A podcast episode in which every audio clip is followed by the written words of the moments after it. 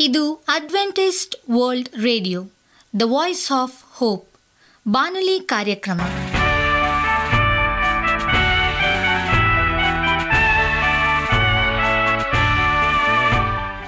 ನಮಸ್ಕಾರ ಪ್ರೀತಿಯ ಕೇಳುಗರೆ, ನಾನು ನಿಮ್ಮ ಆಕಾಂಕ್ಷ ಪಾಲ್. ನಮ್ಮ ನಿಲಯದ ಕನ್ನಡ ಕಾರ್ಯಕ್ರಮಕ್ಕೆ ತಮ್ಮೆಲ್ಲರಿಗೂ ಆತ್ಮೀಯ ಸುಸ್ವಾಗತ. ಮುಂದಿನ ಮೂವತ್ತು ನಿಮಿಷಗಳಲ್ಲಿ ಸುಮಧುರ ಹಾಡುಗಳು ಹಾಗೂ ದೇವರ ವಾಕ್ಯವನ್ನು ಕೇಳೋಣ. ಈ ಕಾರ್ಯಕ್ರಮವು ನಿಮಗೆ ಸಂತೋಷ ತರಲೆಂದು ದೇವರಲ್ಲಿ ಪ್ರಾರ್ಥಿಸುತ್ತೇವೆ. ಈ ಕಾರ್ಯಕ್ರಮದ ಪ್ರಾರಂಭದಲ್ಲಿ ಸುಮಧುರ ಗೀತೆಯನ್ನು ಆಲಿಸೋಣ.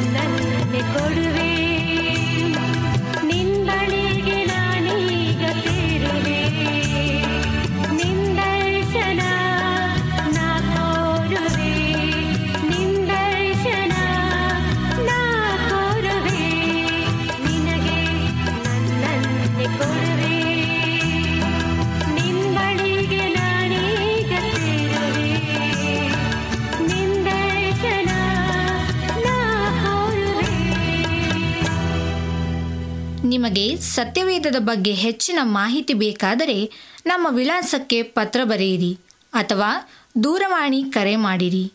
ನಮ್ಮ ದೂರವಾಣಿಯ ಸಂಖ್ಯೆ ಒಂಬತ್ತು ಸೊನ್ನೆ ಆರು ಸೊನ್ನೆ ಆರು ಎಂಟು ನಾಲ್ಕು ಏಳು ಏಳು ಮೂರು ಹಾಗೂ ಎಂಟು ಮೂರು ಒಂಬತ್ತು ಸೊನ್ನೆ ಆರು ಸೊನ್ನೆ ಐದು ಎರಡು ಒಂಬತ್ತು ಒಂಬತ್ತು. ನಮ್ಮ ವಿಳಾಸ Adventist media centre S D A mission compound, Salisbury park, market yard post, Pune ನಾಲ್ಕು ಒಂದು ಒಂದು ಸೊನ್ನೆ ಮೂರು ಏಳು ಮಹಾರಾಷ್ಟ್ರ.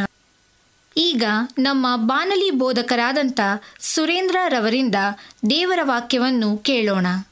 ಕ್ರಿಸ್ತನ ವಧುವಿನ ಏಳು ಗುಣಲಕ್ಷಣಗಳು ಎಂಬುದಾಗಿ. ನಮಸ್ಕಾರ ಆತ್ಮೀಯ ಕೇಳಿಗರೆ, ಇದು ಅಡ್ವೆಂಟಿಸ್ಟ್ ವರ್ಲ್ಡ್ ರೇಡಿಯೋ ಅರ್ಪಿಸುವ ಅನುದಿನದ ಮನ್ನ ಬಾನುಲಿ ಕಾರ್ಯಕ್ರಮಕ್ಕೆ ತಮ್ಮೆಲ್ಲರಿಗೂ ನಿಮ್ಮ ಬಾನುಲಿ ಬೋಧಕನಾದ ಸುರೇಂದ್ರನು ಮಾಡುವ ನಮಸ್ಕಾರಗಳು. ಈ ಬಾನುಲಿ ಕಾರ್ಯಕ್ರಮವು ತಮ್ಮೆಲ್ಲರಿಗೂ ಸಂತಸ ತಂದಿದೆ ಎಂಬುದಾಗಿ ನಾವು ನಂಬುತ್ತೇವೆ ಮತ್ತು ನಿಮಗಾಗಿ ನಿತ್ಯವೂ ಪ್ರಾರ್ಥಿಸುತ್ತೇವೆ.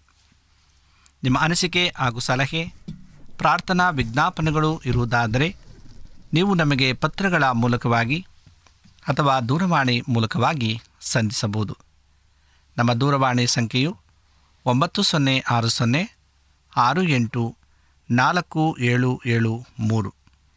ನಮ್ಮ email address Surendra June four five six at Gmail dot com. ಈ ರೇಡಿಯೋ ಕಾರ್ಯಕ್ರಮವನ್ನು ನಿಮ್ಮ ಮೊಬೈಲ್ನಲ್ಲಿ ಸಹ ಕೇಳಬಹುದು. ನಿಮ್ಮಲ್ಲಿ ಐಫೋನ್ ಮತ್ತು ಆಂಡ್ರಾಯ್ಡ್ ಮೊಬೈಲ್ ಇರುವುದಾದರೆ ಪ್ಲೇಸ್ಟೋರ್ಗೆ ಹೋಗಿ A W R three sixty ಎಂಬ ಆ್ಯಪನ್ನು ಡೌನ್ಲೋಡ್ ಮಾಡಿಕೊಂಡು ನಮ್ಮ ಈ ಕನ್ನಡ ಕಾರ್ಯಕ್ರಮವನ್ನು ಕೇಳಬಹುದು. ಆತ್ಮೀಯ ಕೇಳಿಗರೆ, ಈ ಕಾರ್ಯಕ್ರಮದ ಮೂಲಕ ನೀವು ದೇವರ ಆಶೀರ್ವಾದ ಮತ್ತು ಅದ್ಭುತಗಳನ್ನು ಹೊಂದಿರುವುದಾದರೆ ನಿಮ್ಮ ಸಾಕ್ಷಿಯ ಜೀವಿತವನ್ನು ನಮ್ಮ ಕೂಡ ಹಂಚಿಕೊಳ್ಳುವಾಗೆ ತಮ್ಮಲ್ಲಿ ಕೇಳಿಕೊಳ್ಳುತ್ತೇವೆ. ಈ ದಿನ ಸತ್ಯವೇದ ಭಾಗದಿಂದ ಆರಿಸಿಕೊಂಡಂಥ ಶಿವನಾಮೆಯು ಕ್ರಿಸ್ತನ ವಧುವಿನ ಏಳು ಗುಣಲಕ್ಷಣಗಳು ಎಂಬುದಾಗಿ. ಈ ಲೋಕದ ವಧುವಿನ ಗುಣಲಕ್ಷಣಗಳನ್ನು ನಾವು ಅನೇಕ ಸಾರಿ, ಅನೇಕ ಬಾರಿ ನಾವು ಅದನ್ನು ಪರೀಕ್ಷಿಸುತ್ತದೆ. ಆದರೆ ಕ್ರಿಸ್ತನ ವಧುವಿನ ಗುಣಲಕ್ಷಣಗಳು ಏನು? ಈ ಏಳು ಗುಣಲಕ್ಷಣಗಳು ನಮಗೆ ಯಾವ ರೀತಿಯಾದಂಥ ರೀತಿಯಲ್ಲಿ ವಾಕ್ಯದ ಮೂಲಕವಾಗಿ ತಿಳಿಸ್ತದೆ ಎಂಬುದಾಗಿ ನಾವು ತಿಳ್ಕೊಳ್ಳೋಣ. ನಿಮ್ಮ ಸತ್ಯವೇದಗಳನ್ನು ಜ್ಞಾನೋಕ್ತಿಗಳು ಎಂಟನೇ ಅಧ್ಯಾಯ ಒಂದರಿಂದ ಇಪ್ಪತ್ತೇಳರಲ್ಲಿ ಇಲ್ಲಿ ವರನು ಜ್ಞಾನ ಎಂಬುದಾಗಿ ಕರೆಯಲ್ಪಟ್ಟಿದ್ದಾನೆ. ಮತ್ತು ಮುಂದಿನ ಅಧ್ಯಾಯದಲ್ಲಿ ವಧುವು ಸಹ ಜ್ಞಾನ ಎಂಬುದಾಗಿ ಕರೆಯಲ್ಪಟ್ಟಿದ್ದಾಳೆ. ಜ್ಞಾನೋಕ್ತಿಗಳು ಒಂಬತ್ತನೆಯ ಅಧ್ಯಾಯ ಒಂದನೇ ವಚನದಲ್ಲಿ, ಏಕೆಂದರೆ ವಧುವು ವರನ ಜೊತೆ ಪ್ರತಿಯೊಂದು ಮಾರ್ಗದಲ್ಲಿ ಇರುವಂಥವಳಾಗಿದ್ದಾಳೆ ಮತ್ತು ಆಕೆಯ ಹಣೆಯಲ್ಲಿ ಆತನ ಹೆಸರು ಎಂಬುದಾಗಿ ಬರೆಯಲ್ಪಟ್ಟಿದೆ. ಅಂದರೆ ಜ್ಞಾನ ಎಂಬುದಾಗಿ ಬರೆಯಲ್ಪಟ್ಟಿದೆ. ಆಕೆಯು ವರನ್ನು ಜಯಗಳಿಸಿದ ಹಾಗೆಯೇ ಆಕೆಯು ಜಯಗಳಿಸಬೇಕು ಎಂಬುದು ಅದರ ಅರ್ಥವಾಗಿದೆ. ಪ್ರಕಟಣೆಯ ಮೂರನೇ ಅಧ್ಯಾಯ ಹನ್ನೆರಡನೇ ವಚನ ಮತ್ತು ಇಪ್ಪತ್ತ ಒಂದನೇ ಅಲ್ಲಿ ಮತ್ತು ಹದಿನಾಲ್ಕನೇ ಅಧ್ಯಾಯ ಒಂದನೇ ವಚನದಲ್ಲೂ ಸಹ ನಮಗೆ ಈ ಜ್ಞಾನೋಕ್ತಿಗಳು ಒಂಬತ್ತನೇ ಅಧ್ಯಾಯದಲ್ಲಿ ಇದರ ಕುರಿತು ವೇಷ್ಯೆ ಮತ್ತು ವಧುವು ತದ್ವಿರುದ್ಧವಾಗಿರುವುದನ್ನು ನಾವು ನೋಡ್ತೀವಿ. ಈ ಅಧ್ಯಾಯದ ಮೂಲ ಹನ್ನೆರಡು ವಚನಗಳು ವಧುವು ಎಲ್ಲ ಮೂಢರನ್ನು ಅವರ ಮೂಢತನದಿಂದ ತಿರುಗಿಕೊಳ್ಳುವಂತೆ ಮತ್ತು ಅವರ ಪಾಪವುಳ್ಳಂಥ ಸಹವಾಸವನ್ನು ಬಿಡುವಂತೆ ಈ ಒಂದು ವಚನವು ನಮಗೆ ತಿಳಿಸ್ತದೆ. ಹಾಗೂ ವಧುವು ಜ್ಞಾನದ ಮೂಲವಾದ ದೇವರ ಭಯವನ್ನು ಕಲಿಯುವಂತೆ ಆಹ್ವಾನಿಸುತ್ತಾಳೆ. ವಚನ ಹತ್ತನೇ ವಚನದಲ್ಲಿ ನಾವು ನೋಡ್ತೇವೆ. ಈ ಅಧ್ಯಾಯದ ಕೊನೆಯ ಆರು ವಚನಗಳು ಈ ಒಂದು ವೇಶ್ಯೆಯ ಬಗ್ಗೆ ನಾವು ಓದ್ತೇವೆ. ಅನೇಕರು ವೇಶ್ಯೆಯ ಮಾತಿಗೆ ಹೋಗೊಟ್ಟು ಆತ್ಮಿಕ ಮರಣದಲ್ಲಿ ಕೊನೆಗೊಳ್ಳುತ್ತಾರೆ ಎಂಬುದಾಗಿ ವಚನ ಹದಿನೆಂಟರಲ್ಲಿ ಇರ್ತದೆ. ವಧುವು ಜ್ಞಾನ ಏಳು ಕಂಬಗಳ ಮೇಲೆ ತನ್ನ ಮನೆಯನ್ನು ಕಟ್ಟುವುದರ ಬಗ್ಗೆ ನಾವು ಅಲ್ಲಿ ಓದುತ್ತೇವೆ. ಯಾಕೊಬ್ಬ ಮೂರನೇ ಹದಿನೇಳರಲ್ಲಿ ಆ ಏಳು ಕಂಬಗಳ ಪಟ್ಟಿಯು ನಮಗೆ ದೊರೆಯುತ್ತದೆ. ಮತ್ತು ನಿಜವಾದ ಸಭೆಯೂ ಸಹ ಈ ಕಂಬಗಳ ಮೇಲೆ ಕಟ್ಟಲ್ಪಟ್ಟಿರುತ್ತದೆ. ಈ ಗುಣಲಕ್ಷಣಗಳಿಂದ ನಾವು ಕ್ರಿಸ್ತನ ವಧುವನ್ನು ಗುರುತಿಸಬಹುದು. ಈ ಒಂದು ಏಳು ಗುಣಲಕ್ಷಣಗಳನ್ನು ನಾವು ಒಂದೊಂದಾಗಿ ತಿಳಿದುಕೊಳ್ಳೋಣ. ಮೊದಲನೇ ಒಂದು ಗುಣಲಕ್ಷಣ ಶುದ್ಧತೆ. ನಮ್ಮ ಜೀವಿತ ಮೊದಲನೇದಾಗಿ ಶುದ್ಧರಾಗಿರಬೇಕು. ನಾವು ಯಾವುದೇ ಕಾರ್ಯಗಳನ್ನು ಮಾಡುವುದಾಗಲಿ, ಯಾವುದೇ ವಿಚಿತ್ರವಾಗಿ ನಾವು ನಡೆದುಕೊಳ್ಳುವಂಥ ಸಮಯದಲ್ಲೂ ಸಹ ಈ ಶುದ್ಧತೆ ಅಂತಕ್ಕಂಥದ್ದು ನಮ್ಮ ಜೀವನದಲ್ಲಿ ಬೇಕಾಗಿದೆ. ಅನೇಕ ಸರಿ ಒಂದಲ್ಲ ಒಂದು ರೀತಿಯಾದಂತಲ್ಲಿ ನಾವು ಅನೇಕ ಕಾರ್ಯಗಳಲ್ಲಿ ಕೈ ಹಾಕಿ ಅಶುದ್ಧತೆಯಲ್ಲಿ ನಾವು ಜೀವಿಸಲಿಕ್ಕೂ ಸಹ ಕೆಲವು ಸಾರಿ ಬಿದ್ದು ಹೋಗ್ತೇವೆ. ಆದರೆ ದೇವರಲ್ಲಿ ನಾವು ಬೇಡಿಕೊಳ್ಬೇಕಾಗಿದೆ. ದೇವರೇ, ನನ್ನಲ್ಲಿ ಆ ಶುದ್ಧತೆ, ಆ ಹೃದಯವುಳ್ಳವನ್ನು ನನಗೆ ದಯಪಾಲಿಸು ಎಂಬುದಾಗಿ. ನಿಜವಾದ ಸಭೆಯಲ್ಲಿ ಮೊದಲ ಮತ್ತು ಬಹು ಮುಖ್ಯವಾದ ಕಂಬ ಶುದ್ಧತೆಯಾಗಿದೆ. ಈ ಶುದ್ಧತೆಯು ಹೊರಗಡೆ ತೋರಿಸುವಂಥ ಸುಳ್ಳಾದ ಶುದ್ಧತೆಯಲ್ಲ. ಇದು ಸ್ಥಿರವಾದ ಶುದ್ಧತೆಯಾಗಿದೆ. ಅದು ಹೃದಯದ ಶುದ್ಧತೆಯಾಗಿದೆ. ಮತ್ತು ಆ ಶುದ್ಧತೆಯು ಹೃದಯದ ಅಂತರಾಳದಲ್ಲಿನ ದೇವರ ಭಯದ ಬೀಜದಿಂದ ಬೆಳೆಯುವಂಥದ್ದಾಗಿದೆ. ಇದು ಬುದ್ಧಿವಂತ ಮೆದುಳಿನಿಂದ ಅಲ್ಲ. ಆದರೆ ಶುದ್ಧ ಹೃದಯದಿಂದ ಕ್ರಿಸ್ತನ ಸಭೆಯು ಕಟ್ಟಲ್ಪಡುತ್ತದೆ. ದೇವರ ಮೇಲೆ ಮತ್ತು ದೇವರ ಮಾರ್ಗಗಳ ಮೇಲೆ ಆತ್ಮಿಕ ಪ್ರಕಟಣೆಯನ್ನು ಹೊಂದಿಲ್ಲವೆಂದರೆ ನಾವು ಸಭೆಯನ್ನು ಕಟ್ಟಲು ಸಾಧ್ಯವಿಲ್ಲ. ಏಕೆಂದರೆ ಹೃದಯದಲ್ಲಿ ಶುದ್ಧತೆಯನ್ನು ಹೊಂದುವವರು ಮಾತ್ರ ತಮ್ಮ ಹೃದಯದಲ್ಲಿ ದೇವರನ್ನು ನೋಡ್ತಾರೆ ಎಂಬುದಾಗಿ ಸತ್ಯಪೇದದಲ್ಲಿ ಇರುತ್ತದೆ ಮತ್ತಾಯ ಐದನೇ ಅಧ್ಯಾಯ ಎಂಟನೇ ವಚನದಲ್ಲಿ. ಹಾಗಾಗಿ ನಾವು ಆ ಒಂದು ಗುಣಲಕ್ಷಣಗಳನ್ನ ಹೊಂದಬೇಕಾದರೆ ನಮ್ಮಲ್ಲಿ ಆ ಶುದ್ಧತೆ ಬೇಕಾಗಿದೆ, ಶುದ್ಧ ಹೃದಯ ಬೇಕಾಗಿದೆ. ಆ ಶುದ್ಧತೆ ಇಲ್ಲದೆ ನಾವು ದೇವರನ್ನು ಮೆಚ್ಚಿಸಲಿಕ್ಕೆ ಸಾಧ್ಯವಿಲ್ಲ ಎಂಬುದಾಗಿ ಮೊದಲನೆಯ ಒಂದು ಗುಣಲಕ್ಷಣ ನಮಗೆ ತಿಳಿಸ್ತದೆ. ಎರಡನೆಯ ಗುಣಲಕ್ಷಣವನ್ನು ನಾವು ನೋಡುವಾಗ ಸಮಾಧಾನ. ಸಮಾಧಾನ ಇಲ್ಲದೆ ನಾವು ಏನನ್ನೂ ಸಹ ಮಾಡಲಿಕ್ಕೆ ಸಾಧ್ಯವಿಲ್ಲ. ನಮ್ಮಲ್ಲಿ ಎಷ್ಟೇ ಹಣ, ಆಸ್ತಿ ಅಂತಸ್ತಿದ್ರೂ ಸಹ ಆ ಸಮಾಧಾನ ನಮ್ಮಲ್ಲಿ ಇಲ್ಲ ಅಂದರೆ ಅದು ಎಲ್ಲವೂ ಸಹ ಒಂದು ವ್ಯರ್ಥವಾದಂಥ ರೀತಿಯಲ್ಲಿ ನಾವು ನೋಡ್ತೇವೆ. ಪ್ರೇರೆ ಇಂದು ಲೋಕದಲ್ಲಿ ಸಮಾಧಾನ ಇಲ್ಲದೆ ಜನಗಳು ಅಲೆಯುವಂಥ ಒಂದು ಪರಿಸ್ಥಿತಿ ಬಂದಿದ್ದಾರೆ. ಅದು ಯಾವ ರೀತಿ ಎಂಬುದಾಗಿ ನೋಡುವಾಗ ಅಲ್ಲಲ್ಲಿ ಜಗಳಗಳು, ಗಲಾಟೆಗಳು, ಯುದ್ಧಗಳು, ಭೂಕಂಪ, ಬರಗಾಲಗಳು ಇವೆಲ್ಲವನ್ನು ನೋಡುವಾಗ ಅಸಮಾಧಾನದಿಂದ ಅನೇಕ ಜನರು ಈ ಲೋಕದಲ್ಲಿ ಜೀವಿಸುವಂಥ ಸಂಗತಿಯನ್ನು ನಾವು ನೋಡಿದೆವು ಎರಡನೇ ವಿಷಯದಲ್ಲಿ ನಾವು ನೋಡುವಾಗ ಅಸಮಾಧಾನ ಸಮಾಧಾನ ನಮಗೆ ಬೇಕಾಗಿದೆ. ಅದು ಯಾರು ಕೊಡ್ತಾರೆ ನೋಡೋಣ. ನೀತಿಯು ಮತ್ತು ಸಮಾಧಾನವು ಯಾವಾಗಲೂ ಒಟ್ಟಾಗಿ ಹೋಗ್ತವೆ. ಅವುಗಳು ಒಂದು ರೀತಿ ಅವಳಿ ಜವಳಿ ಇದ್ದ ಹಾಗೆ. ದೇವರ ರಾಜ್ಯವು ನೀತಿಯು ಮತ್ತು ಸಮಾಧಾನವಾಗಿದೆ ಎಂಬುದಾಗಿ ಪೌಲನು ತನ್ನ ಒಂದು ಪತ್ರಿಕೆ, ರೋಮಾಪುರದ ಪತ್ರಿಕೆ ಹದಿನಾಲ್ಕು, ಹದಿನೇಳರಲ್ಲಿ ಹೇಳ್ತಾನೆ. ನಿಜವಾದ ಜ್ಞಾನವು ಎಂದಿಗೂ ಆ ವಾಗ್ದಾನವನ್ನಾಗಲಿ ಅಥವಾ ಜಗಳವನ್ನಾಗಲಿ ಮಾಡಲು ಹೋಗುವುದಿಲ್ಲ.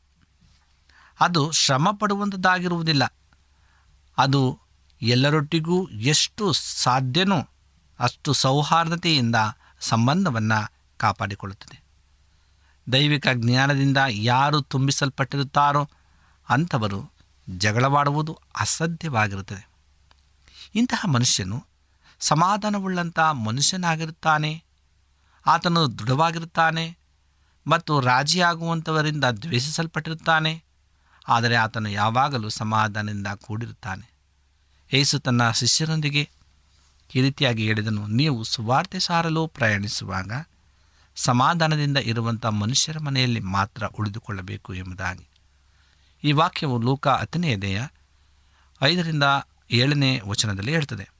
ದೇವರ ಮನೆಯನ್ನು ಕಟ್ಟಬೇಕೆಂದರೆ ನಾವು ಸಮಾಧಾನವುಳ್ಳಂಥ ಮನುಷ್ಯರಾಗಿರಬೇಕು ಎಂಬುದಾಗಿ. ಹಾಗಾಗಿ ಆ ಸಮಾಧಾನ ನಮಗೆ ಎಲ್ಲಿಂದ ಸಿಕ್ಕುವಂಥದ್ದಾಗಿದೆ ದೇವರು ಕೊಡುವಂಥರಾಗಿದ್ದಾನೆ ಆ ಸಮಾಧಾನವನ್ನು. ಸೊ ಹಾಗಾಗಿ ಅದನ್ನು ನಾವು ಸಮಾಧಾನವನ್ನು ನಾವು ಆಶಿಸಿ ಪಡೆದುಕೊಳ್ಳೋಣ. ಮೂರನೆಯ ವಿಷಯ ಪರಿಗಣನೆ ಎಂಬುದಾಗಿ. ಕ್ರಿಸ್ತನ ವಧುವು ಮತ್ತೊಬ್ಬರೊಟ್ಟಿಗೆ ಯಾವಾಗಲೂ ನ್ಯಾಯಯುತವಾಗಿಯೂ ಸಾತ್ವಿಕದಿಂದಲೂ ತಾಳ್ಮೆಯಿಂದಲೂ ಸಹಿಸಿಕೊಳ್ಳುವಳಾಗಿಯೂ ಮತ್ತು ವಿನಯಶೀಲಳಾಗಿಯೂ ಇರುತ್ತಾಳೆ. ಸಭೆಯು ಯಾವಾಗ ಈ ಕಂಬದ ಆಧಾರದ ಮೇಲೆ ನಿಂತಿರುತ್ತದೋ ಆಗ ಮತ್ತೊಬ್ಬರನ್ನು ಸಹಿಸಿಕೊಳ್ಳುವುದು ಸುಲಭವಾಗುತ್ತದೆ. ಸಭೆಯಲ್ಲಿ ಕೆಲವರು ಅರ್ಥ ಮಾಡಿಕೊಳ್ಳುವುದರಲ್ಲಿ ನಿಧಾನರಾಗಿಯೂ ಅಥವಾ ನಮ್ಮ ನಡವಳಿಕೆಯಲ್ಲಿ ಒರಟಾಗಿ ಇದ್ದರೂ ಸಹ ಅಂಥವರನ್ನು ಸಹಿಸಿಕೊಳ್ಳುವುದು ಸುಲಭವಾಗ್ತದೆ. ಈ ರೀತಿ ಇದ್ದಾಗ ನಮ್ಮ ಸಹೋದರ ಮತ್ತು ಸಹೋದರಿಯರ ಒರಟುತನವು ನಿಜವಾದ ಸಮಸ್ಯೆ ಅಲ್ಲ. ಆದರೆ ನಮ್ಮಲ್ಲಿ ನೆಲೆಗೊಂಡಿರುವಂಥ ತಾಳ್ಮೆ ಇಲ್ಲದಿರುವಿಕೆಯು ನಿಜವಾದ ಸಮಸ್ಯೆ ಎಂದು ನಾವು ಗ್ರಹಿಸಿಕೊಳ್ಳಲು ಪ್ರಾರಂಭಿಸ್ತೇವೆ ಮತ್ತು ನಮ್ಮ ನಿಜವಾದ ಶತ್ರುವಾದ ಸ್ವಾರ್ಥ ಜೀವಿತದೊಟ್ಟಿಗೆ ಹೋರಾಟ ಮಾಡಲು ಪ್ರಾರಂಭಿಸುತ್ತೇವೆಯೇ ಹೊರತು ನಮ್ಮ ಸಹೋದರ ಮತ್ತು ಸಹೋದರರೊಟ್ಟಿಗೆ ಎಂದಿಗೂ ಅಲ್ಲ ಪ್ರೇರೆ ಆದ್ದರಿಂದ ಪರಿಗಣೆ ಅಂತಕ್ಕಂಥದ್ದು ನಮಗೆ ಬಹಳ ಮುಖ್ಯವಾದಂಥ ಒಂದು ಅಂಶ. ನಾಲ್ಕನೇ ವಿಷಯವಾಗಿ ನಾವು ನೋಡ್ತೇವೆ, ಒಪ್ಪಿಕೊಳ್ಳುವುದರಲ್ಲಿ ಮನಸ್ಸುಳ್ಳವರಾಗಿರುತ್ತೇವೆ ಎಂಬುದಾಗಿ. ಯಾರು ಎಚ್ಚರಿಕೆಯನ್ನು ಮತ್ತು ಬುದ್ಧಿವಾದವನ್ನು ಸ್ವೀಕರಿಸಿಕೊಳ್ಳುವುದಿಲ್ಲವೋ ಅಥವಾ ನಾನು ಬುದ್ಧಿ ಎಲಿಸಿಕೊಳ್ಳುವಂಥ ಹಂತವನ್ನು ದಾಟಿದ್ದೇನೆ ಎಂದು ಭಾವಿಸುತ್ತಾರೋ ಅವರು ಹಿರಿಯರಾಗಿದ್ದರೂ ಸಹಿ ಅಥವಾ ವೃದ್ಧರಾಗಿದ್ದರೂ ಸರಿಯೇ? ಅಂಥವರುಗಳು ನಿಜವಾದ ಮೂಢರಾಗಿದ್ದಾರೆ. ಪ್ರಸಂಗಿ ನಾಲ್ಕನೇ ಅಧ್ಯಾಯ ಹದಿಮೂರರಲ್ಲಿ ಹೇಳ್ತದೆ, ವಿಶೇಷವಾಗಿ ನಮ್ಮ ಒಂದು ದೇಶದಲ್ಲಿ ಅನೇಕ ಜನಗಳಲ್ಲಿ ಅವರದೇ ಅಂದಂತಹ ಒಂದು ಅಭಿಪ್ರಾಯ ಏನೆಂದರೆ ವಯೋವೃದ್ಧರು ಜ್ಞಾನವಂತರು ಎಂಬುದಾಗಿ. ಇಹಲೋಕದ ವಿಚಾರಕ್ಕೆ ಬಂದಾಗ ಅದು ನಿಜವಾಗಿರಬಹುದು. ಆದರೆ ಆತ್ಮಿಕ ವಿಚಾರಗಳಲ್ಲಿ ಅದು ಹಾಗಲ್ಲ. ಯೇಸು ತನ್ನ ಸಭೆಯಲ್ಲಿ ಅಪೋಸ್ತರನಾಗಿ ವಯೋವೃದ್ಧರನ್ನಾಗಿ ಆಯ್ಕೆ ಮಾಡಲಿಲ್ಲ. ಆತನು ಯವನಸ್ಥರನ್ನು ಆರಿಸಿಕೊಂಡನು ಎಂಬುದಾಗಿ. ಒಂದು ವೇಳೆ ಯವನಸ್ಥರು ಸಭಾ ಹಿರಿಯರಾಗಿದ್ದರೆ ಮತ್ತು ವೃದ್ಧರಿಗಿಂತ ಹೆಚ್ಚು ದೈವಿಕರಾಗಿದ್ದಲ್ಲಿ ಅಂತಹ ಯವನಸ್ಥರಿಂದ ಸಭೆಯಲ್ಲಿರುವಂತಹ ವಯೋವೃದ್ಧರು ಎಚ್ಚರಿಕೆಯನ್ನು ಸ್ವೀಕರಿಸಿಕೊಳ್ಳುವುದು ಕಷ್ಟವಾಗುತ್ತದೆ. ಅದು ಏಕೆಂದರೆ ಅವರಲ್ಲಿನ ಗರ್ವದಿಂದ ಯಾರು ಸರಿಪಡಿಸುವಿಕೆಯನ್ನು ತೆಗೆದುಕೊಳ್ಳಲು ಮನಸ್ಸುಳ್ಳವರಾಗಿರ್ತಾರೋ ಅಂಥವರು ಜ್ಞಾನಿಗಳು. ಜ್ಞಾನೋಕ್ತಿಗಳು ಹದಿಮೂರು ಹತ್ತರಲ್ಲಿ ಹೇಳ್ತದೆ, ಮತ್ತು ಯಾವ ಸಭೆಯಲ್ಲಿ ಸಹೋದರರು ಮತ್ತು ಸಹೋದರಿಯರು ಸರಿಪಡಿಸುವಿಕೆಯನ್ನು ಹಾಗೂ ಎಚ್ಚರಿಕೆಯನ್ನು ಸ್ವೀಕರಿಸಿಕೊಳ್ಳಲು ಕಾತರವುಳ್ಳವರಾಗಿರುತ್ತಾರೋ? ಅಂತಹ ಸಭೆಯು ಅದ್ಭುತ ಸಭೆಯಾಗಿ ಕಟ್ಟಲ್ಪಡುತ್ತದೆ. ಒಬ್ಬ ಜ್ಞಾನವಂತನು ತನಗೆ ನಂಬಿಗಸ್ತಿಕೆಯಿಂದ ಎಚ್ಚರಪಡಿಸುವಂಥವರನ್ನು ಪ್ರೀತಿಸ್ತಾನೆ ಮತ್ತು ಅಂಥವರ ಜೊತೆ ಸಹವಾಸವನ್ನು ಎದುರು ನೋಡುತ್ತಾನೆ. ಒಬ್ಬರಿಗೊಬ್ಬರು ವಿಧೇಯರಾಗಿರಿ ಎಂಬುದಾಗಿ ಎಪೇಸ ಐದು ಇಪ್ಪತ್ತೊಂದರಲ್ಲಿ ಹೇಳ್ತದೆ. ಸಿ, ಈ ಮಾತುಗಳು ಆ ಕಂಬದ ಮೇಲೆ ಬರೆದಿರುತ್ತದೆ. ಐದನೇ ಒಂದು ವಿಚಾರವನ್ನು ನಾವು ನೋಡುವಾಗ, ಕರುಣೆಯಿಂದ ತುಂಬಿರುವುದು ಮತ್ತು ಅದರಿಂದ ಬರುವ ಒಳ್ಳೆಯ ಫಲಗಳು ಎಂಬುದಾಗಿ. ಕ್ರಿಸ್ತನ ವಧುವು ಕರುಣೆಯಿಂದ ತುಂಬಲ್ಪಟ್ಟಿರುತ್ತಾಳೆ. ಯಾವಾಗಲೂ ಒಮ್ಮೆ ಮಾತ್ರ ಕರುಣೆಯಿಂದ ಇರುವುದಿಲ್ಲ. ಯಾರನ್ನೇ ಆಗಲಿ ಹೃದಯದಿಂದ ಮುಕ್ತವಾಗಿ, ಯಥಾರ್ಥವಾಗಿ ಕ್ಷಮಿಸುವುದರಲ್ಲಿ ಆಕೆಗೆ ಯಾವುದೇ ಸಮಸ್ಯೆ ಇರುವುದಿಲ್ಲ. ಆಕೆಯು ಯಾರನ್ನೂ ಸಹ ತೀರ್ಪು ಮಾಡುವುದಾಗಲಿ ಅಥವಾ ಖಂಡಿಸುವುದಾಗಲಿ ಮಾಡುವುದಿಲ್ಲ. ಆದರೆ ಆಕೆಯು ಹೇಗೆ ತನ್ನ ವರನ ವಿಷಯವಾಗಿ ದಯವುಳ್ಳವಳಾಗಿರುತ್ತಾಳೋ ಹಾಗೆ ಮತ್ತೊಬ್ಬರ ಕಡೆಗೂ ಇರುತ್ತಾಳೆ. ಈ ಒಂದು ಕರುಣೆಯು ಕೇವಲ ಮಾನಸಿಕ ನಡವಳಿಕೆಯಾಗಿರದೆ ಆಕೆಯ ಕಾರ್ಯದಿಂದ ಹೊರಹೊಮ್ಮುವಂಥ ಒಳ್ಳೆಯ ಫಲಗಳನ್ನು ತೋರಿಸುವಂಥದ್ದಾಗಿದೆ ಆಕೆಯು ಎಲ್ಲ ಮಾರ್ಗಗಳಲ್ಲಿ, ಎಲ್ಲರಿಗೂ, ಎಲ್ಲ ಸಮಯದಲ್ಲಿ ಒಳ್ಳೆಯದನ್ನೇ ಮಾಡುತ್ತಾಳೆ ಎಂಬುದಾಗಿ. ಆದ್ದರಿಂದ ನಾವು ಈ ಒಂದು ವಿಶ್ವಾಸಭರಿತವಾದಂಥ ಜೀವಿತವನ್ನು ನಾವು ಜೀವಿಸಿಕೊಳ್ಳಲಿಕ್ಕೆ ಉತ್ತಮವಾದಂಥ ಒಂದು ಸಂಗತಿಯಾಗಿದೆ. ಸೊ ಆರನೇ ವಿಷಯವಾಗಿ ನಾವು ನೋಡುವಾಗೆ ದೃಢತೆ ಎಂಬುದಾಗಿ. ಈ ದೃಢತೆ ಎಂಬುದಾಗಿ ನೋಡುವಾಗ ದೈವಿಕ ಜ್ಞಾನವನ್ನು ಹೊಂದಿರುವಂಥ ಸಹೋದರನು ಎಲ್ಲ ಏಕತೆಯ ಒಂದು ವಕ್ರತೆಯನ್ನು, ಬಿಡುಗಡೆಯನ್ನು ಹೊಂದಿರುತ್ತಾನೆ. ಆತನು ಮನಪೂರ್ವಕವಾಗಿಯೂ ಮತ್ತು ನೇರವಾಗಿಯೂ ಇರುತ್ತಾನೆ ಎಂಬುದಾಗಿ. ಸೊ ದೇವರನ್ನು ಮೆಚ್ಚಿಸಬೇಕೆಂಬ ಒಂದೇ ದೃಷ್ಟಿಯನ್ನು ಮಾತ್ರ ಹೊಂದಿರುತ್ತಾನೆ. ಅನುಮಾನಗಳಿಂದ ಮತ್ತು ಹಿಂಜರಿಯುವುದರಿಂದ ಬಿಡುಗಡೆ ಹೊಂದಿರುತ್ತಾನೆ. ಆತನು ಎರಡೂ ಮನಸ್ಸುಳ್ಳವನಾಗಿರುವುದಿಲ್ಲ. ಆದರೆ ದೇವರ ಮೇಲಿನ ನಂಬಿಕೆಯಲ್ಲಿ ಬಲಹೀನನಾಗಿರುತ್ತಾನೆ ಮತ್ತು ಆತನು ತನ್ನ ಬಲಹೀನತೆಗಳನ್ನು ಎಂದಿಗೂ ಸಹ ನೋಡುತ್ತಿರುವುದಿಲ್ಲ. ಆದರೆ ದೇವರ ವಾಗ್ದಾನಗಳನ್ನು ನೋಡುತ್ತಿರುತ್ತಾನೆ. ಅಂತಹ ಸಹೋದರನು ತನ್ನ ಅರಿವಿಗೆ ಬರುವಂಥ ಪಾಪದ ಮೇಲೆ ಜಯವನ್ನು ಹೊಂದುವಂಥ ಸಾಧ್ಯತೆಯನ್ನು ಯಾವಾಗಲೂ ಅರಿತಿರುವಂತನಾಗಿದ್ದಾನೆ. ಆತನ ವಿಶ್ವಾಸಾರ್ಹ ವ್ಯಕ್ತಿಯಾಗಿದ್ದಾನೆ ಮತ್ತು ತನ್ನ ಮಾತನ್ನು ಉಳಿಸಿಕೊಳ್ಳುವಂಥ ವಿಷಯದಲ್ಲಿ ಹೊಣೆಯನ್ನು ಹೊತ್ತಿರುವಂಥವನು ಆಗಿರ್ತಾನೆ ಆತನು ದೃಢವಾಗಿಯೂ ಮತ್ತು ಕದಲದವನಾಗಿಯೂ ಇರುತ್ತಾನೆ. ಆತನ ನಿರ್ಧಾರಗಳನ್ನು ನೀವು ಬಗ್ಗಿಸಲು ಆಗುವುದಿಲ್ಲ ಅಥವಾ ಆತನನ್ನು ಯಾವುದೇ ವಿಷಯದಲ್ಲಿ ರಾಜಿ ಮಾಡಲು ಆಗುವುದಿಲ್ಲ. ಆತನು ಬೆತ್ತದ ಹಾಗೆ ನೇರವಾಗಿಯೂ ಮತ್ತು ಪ್ರಾಮಾಣಿಕವಾಗಿಯೂ ಇರುತ್ತಾನೆ ಎಂಬುದಾಗಿ. ಏಳನೆಯದಾಗಿ ನಾವು ನೋಡ್ತೇವೆ, ಕಪಟದಿಂದ ಬಿಡುಗಡೆ ಹೊಂದಿರುವುದು ಎಂಬುದಾಗಿ. ಬೇರೆಯವರು ತನ್ನ ಹೊರಗಿನ ಜೀವಿತ ನೋಡುವ ವಿಷಯಕ್ಕಿಂತ ವಧುವು ಒಳಗಿನ ಆತ್ಮಿಕ ವಿಷಯದಲ್ಲಿ ಹೆಚ್ಚು ತೃಪ್ತಿಯನ್ನು ಹೊಂದಿರುತ್ತಾಳೆ. ಬೇರೆಯವರು ಆಕೆಯ ಹೊರಗಡೆ ಜೀವಿತವನ್ನು ನೋಡಿ ಹೊಂದಿರುವ ಅಭಿಪ್ರಾಯಕ್ಕಿಂತ ಆಕೆಯ ರಹಸ್ಯ ಜೀವಿತವು ಉತ್ತಮವಾಗಿರುತ್ತದೆ. ಇದು ಯಾವುದರ ವಿರುದ್ಧವಾಗಿದೆ ಎಂದರೆ ಆತ್ಮಿಕ ವ್ಯಭಿಚಾರಿಗಳ ಅಥವಾ ವಿಷಯರ ವಿರುದ್ಧವಾಗಿದೆ. ಆತ್ಮಿಕ ವ್ಯಭಿಚಾರಿಗಳು ಯಾರೆಂದರೆ ಮನುಷ್ಯನಿಂದ ಗೌರವವನ್ನು ಸ್ವೀಕರಿಸಿಕೊಳ್ಳುವುದು ಮಾತ್ರ ಆತ್ಮಿಕತೆ ಎಂದು ಕರೆಯಲ್ಪಡುವವರು. ಆಕೆಯ ನಿಜವಾಗಿಯೂ ಧಾರ್ಮಿಕತೆಯನ್ನು ಹೊಂದಿರುತ್ತಾಳೆ, ಅದು ನಿಜವಾದ ಆತ್ಮಕತೆಯಲ್ಲ. ವಧುವು ಆಕೆಯ ಒಳ ಆಲೋಚನೆಗಳನ್ನು, ಉದ್ದೇಶಗಳನ್ನು ಮತ್ತು ವರ್ತನೆಗಳನ್ನು ಹೆಚ್ಚು ಗಮನಿಸಿರುತ್ತಾಳೆ. ಆಕೆಯ ಹೊರಗಿನ ಕಾರ್ಯ ಮತ್ತು ಮಾತುಗಳಿಗಿಂತ ಆಕೆ ತನ್ನ ಒಳಗಿನ ಜೀವಿತದ ಮೇಲೆ ದೇವರ ಮೆಚ್ಚುಗೆಗಾಗಿ ಹೆಚ್ಚು ಬಯಕೆಯನ್ನು ಹೊಂದಿರುತ್ತಾಳೆ ಮತ್ತು ಆಕೆಯ ಹೊರ ಜೀವಿತದ ಬಗ್ಗೆ ಇರುವ ಮನುಷ್ಯರ ಅಭಿಪ್ರಾಯಗಳ ಬಗ್ಗೆ ಆಕೆಯು ತಲೆ ಕೆಡಿಸಿಕೊಳ್ಳುವುದಿಲ್ಲ. ಈ ಒಂದು ಪರೀಕ್ಷೆಯಿಂದ ನಾವು ಕ್ರಿಸ್ತನ ಓದುವಿನ ಭಾಗವಾಗಿದ್ದೆವೋ ಅಥವಾ ವೇಷೆಯ ಭಾಗವಾಗಿದ್ದೆವೋ ಎಂದು ನಾವು ಅರಿಯಬೇಕಾಗಿದೆ. ಕ್ರಿಸ್ತನ ವಧುವು ಜ್ಞಾನದ ಬೀಜವಾಗಿದ್ದು ಜ್ಞಾನವೆಂಬ ಬೀಜವು ಆಕೆಯ ಹೃದಯದಲ್ಲಿ ನೆಡಲ್ಪಟ್ಟಿರುತ್ತದೆ ಮತ್ತು ಆಕೆಯು ಈ ಏಳು ಗುಣಲಕ್ಷಣಗಳನ್ನು ಹೊಂದಿಕೊಂಡು ಈ ಗುಣಲಕ್ಷಣಗಳಲ್ಲಿ ವರ್ಷದಿಂದ ವರ್ಷಕ್ಕೆ ಬೆಳೆಯುತ್ತಿರುತ್ತಾಳೆ. ಹಾಗಿದ್ದರೂ ಸಹ ಈಕೆಯು ಪರಿವರ್ತನೆಗೆ ಇನ್ನೂ ದೂರವಾಗಿರುತ್ತಾಳೆ. ಆಕೆಯ ಪರಿಪೂರ್ಣತೆಯು ಕಡೆಗೆ ಒತ್ತು ಕೊಡುತ್ತಾಳೆ ಮತ್ತು ಅದರಲ್ಲಿ ಬೆಳೆಯುತ್ತಾಳೆ ಎಂಬುದಾಗಿ. ಆತ್ಮೀಯ ಸ್ನೇಹಿತರೆ, ಇಂದು ನಾವು ಈ ಒಂದು ವಿಷಯಗಳನ್ನು ಕುರಿತು ನಾವು ಧ್ಯಾನ ಮಾಡುವಾಗ ಆತನು ಎಷ್ಟರ ಮಟ್ಟಿಗೆ ನಮ್ಮನ್ನು ನಡೆಸ್ತಕ್ಕಂಥನಾಗಿದ್ದಾನೆ ಕ್ರಿಸ್ತನ ವಧುವಿನ ಏಳು ಗುಣಲಕ್ಷಣಗಳು ನಮ್ಮ ಜೀವಿತದಲ್ಲಿ ಹೇಗಿದೆ. ಹೇಗೆ ಆತನು ನಮ್ಮನ್ನು ಅತ್ಯುನ್ನತ ರೀತಿಯಲ್ಲಿ ನಮ್ಮನ್ನು ನಡೆಸಲು ಆತನು ಶಕ್ತನಾಗಿದ್ದಾನೆ. ಇಂದು ಈ ಗುಣಲಕ್ಷಣಗಳ ನಮ್ಮ ಜೀವಿತದಲ್ಲಿ ನಾವು ಅಳವಡಿಸಿಕೊಂಡು ನಡೆಯುವುದಾದರೆ ಆ ಒಂದು ವಧುವಿನ ಗುಣಲಕ್ಷಣಗಳು ಕ್ರಿಸ್ತನನ್ನು ಅದು ಪ್ರತಿಬಿಂಬಿಸ್ತಕ್ಕಂಥದ್ದಾಗಿದೆ. ಹಾಗಾಗಿ ಪ್ರೇರೆ ಈ ಏಳು ಗುಣಲಕ್ಷಣಗಳು ಮೊದಲನೇದಾಗಿ ಶುದ್ಧತೆ, ಎರಡನೇದಾಗಿ ಸಮಾಧಾನ ಮೂರನೇದಾಗಿ ನಾವು ನೋಡುವಾಗೆ ಪರಿಗಣನೆ ಹಾಗೂ ನಾಲ್ಕನೇದಾಗಿ ಒಪ್ಪಿಕೊಳ್ಳುವುದರಲ್ಲಿ ಮನಸ್ಸುಳ್ಳುವರಾಗಿರುತ್ತೇವೆ. ಐದನೆಯ ವಿಷಯವಾಗಿ ಕರುಣೆಯಿಂದ ತುಂಬಿರುವುದು ಮತ್ತು ಅದರಿಂದ ಬರುವ ಒಳ್ಳೆಯ ಫಲಗಳು. ಆರನೇದಾಗಿ ದೃಢತೆ ಮತ್ತು ಕೊನೆಯದಾಗಿ ಏಳೆಂದು ಕಪ್ಪಟತನದಿಂದ ಬಿಡುಗಡೆ ಹೊಂದುವುದು ಎಂಬುದಾಗಿ. ಸೊ ಈ ಒಂದು ವಿಚಾರಗಳನ್ನು ನಮ್ಮ ಮನಸ್ಸಿನಲ್ಲಿಟ್ಟುಕೊಂಡು ನಾವು ಕ್ರಿಸ್ತನ ಒಂದು ವಧುವಿನ ಗುಣಲಕ್ಷಣಗಳನ್ನು ನಾವು ನೀತಿಯುಳ್ಳ ಮಕ್ಕಳಾಗಿ ಜೀವಿಸುವಾಗ ಖಂಡಿತವಾದ ದೇವರ ಆಶೀರ್ವಾದದಿಂದ ನಾವು ತುಂಬಿಸಲ್ಪಡ್ತೇವೆ ಮತ್ತು ನಾವೆಲ್ಲರೂ ಇನ್ನು ಇನ್ನಿತರಿಗೆ ಆಶೀರ್ವಾದ ಭರಿತರಾಗುತ್ತೇವೆ. ದೇವರ ವಾಕ್ಯಗಳನ್ನು ಆಶೀರ್ವಾದ ಮಾಡಲಿ. ಈ ಸಮಯದಲ್ಲಿ ನಮ್ಮ ಕಣ್ಣುಗಳನ್ನು ಮುಚ್ಚಿ ನಾವು ದೇವರೊಟ್ಟಿಗೆ ಪ್ರಾರ್ಥನೆಯನ್ನು ಮಾಡಿಕೊಳ್ಳೋಣ. ಭೂಮಿ ಆಕಾಶಗಳ ಒಡೆಯನೆ ಸರ್ವಸಕ್ತನೇ ಪರಿಶುದ್ಧನಾದಂಥ ದೇವರೇ, ನಿನಗೆ ಸ್ತೋತ್ರ. ನಿನ್ನ ಅಪಾರವಾದಂಥ ಪ್ರೀತಿ, ಕರುಣೆಗಳಿಗಾಗಿ ಸ್ತೋತ್ರ. ನೀನು ಕೊಟ್ಟಂಥ ಆಶೀರ್ವಾದಕ್ಕಾಗಿ ಸ್ತೋತ್ರ ಸ್ವಾಮಿ. ಈ ಸಮಯದಲ್ಲಿ ನಿನ್ನ ಒಂದು ಕರ್ತನೆ ವಾಕ್ಯವನ್ನು ನಾವು ಧ್ಯಾನ ಮಾಡಿದ್ದೇವೆ. ಅದರಂತೆ ನಮ್ಮ ನಡೆಸು, ಕ್ರಿಸ್ತನ ವಧುವಿನ ಗುಣಲಕ್ಷಣಗಳನ್ನು ನಾವು ಕುರಿತು ಧ್ಯಾನ ಮಾಡಿದ್ದೇವೆ. ಹೌದು ದೇವರೇ, ಆ ಗುಣಲಕ್ಷಣಗಳು ನಮ್ಮ ಜೀವಿತದಲ್ಲಿ ಸ್ಥಿರವಾಗಿ ಇರುವಂತೆ ಸಹಾಯ ಮಾಡು. ಯಾರ್ಯಾರು ವಾಕ್ಯಗಳನ್ನು ಕೇಳುತ್ತಿದ್ದಾರೋ, ಪ್ರಾರ್ಥನೆಯಲ್ಲಿ ತಲೆಬಾಗಿದ್ದಾರೋ, ಎಲ್ಲ ನಿನ್ನ ಪ್ರಿಯ ಮಕ್ಕಳನ್ನು ಆಶ್ರಯಿಸಿ ನಡೆಸಬೇಕಾಗಿ ನಮ್ಮ ಒಡೆಯನೂ ರಕ್ಷಕನೂ ಆದಂಥ ಯೇಸು ಕ್ರಿಸ್ತನ ನಾಮದಲ್ಲಿ ಬೇಡಿಕೊಳ್ಳುತ್ತೇವೆ ತಂದೆಯೇ.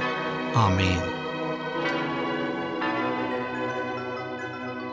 ನಿಮಗೆ ಸತ್ಯವೇದದ ಬಗ್ಗೆ ಹೆಚ್ಚಿನ ಮಾಹಿತಿ ಬೇಕಾದರೆ ನಮ್ಮ ವಿಳಾಸಕ್ಕೆ ಪತ್ರ ಬರೆಯಿರಿ ಅಥವಾ ದೂರವಾಣಿ ಕರೆ ಮಾಡಿರಿ.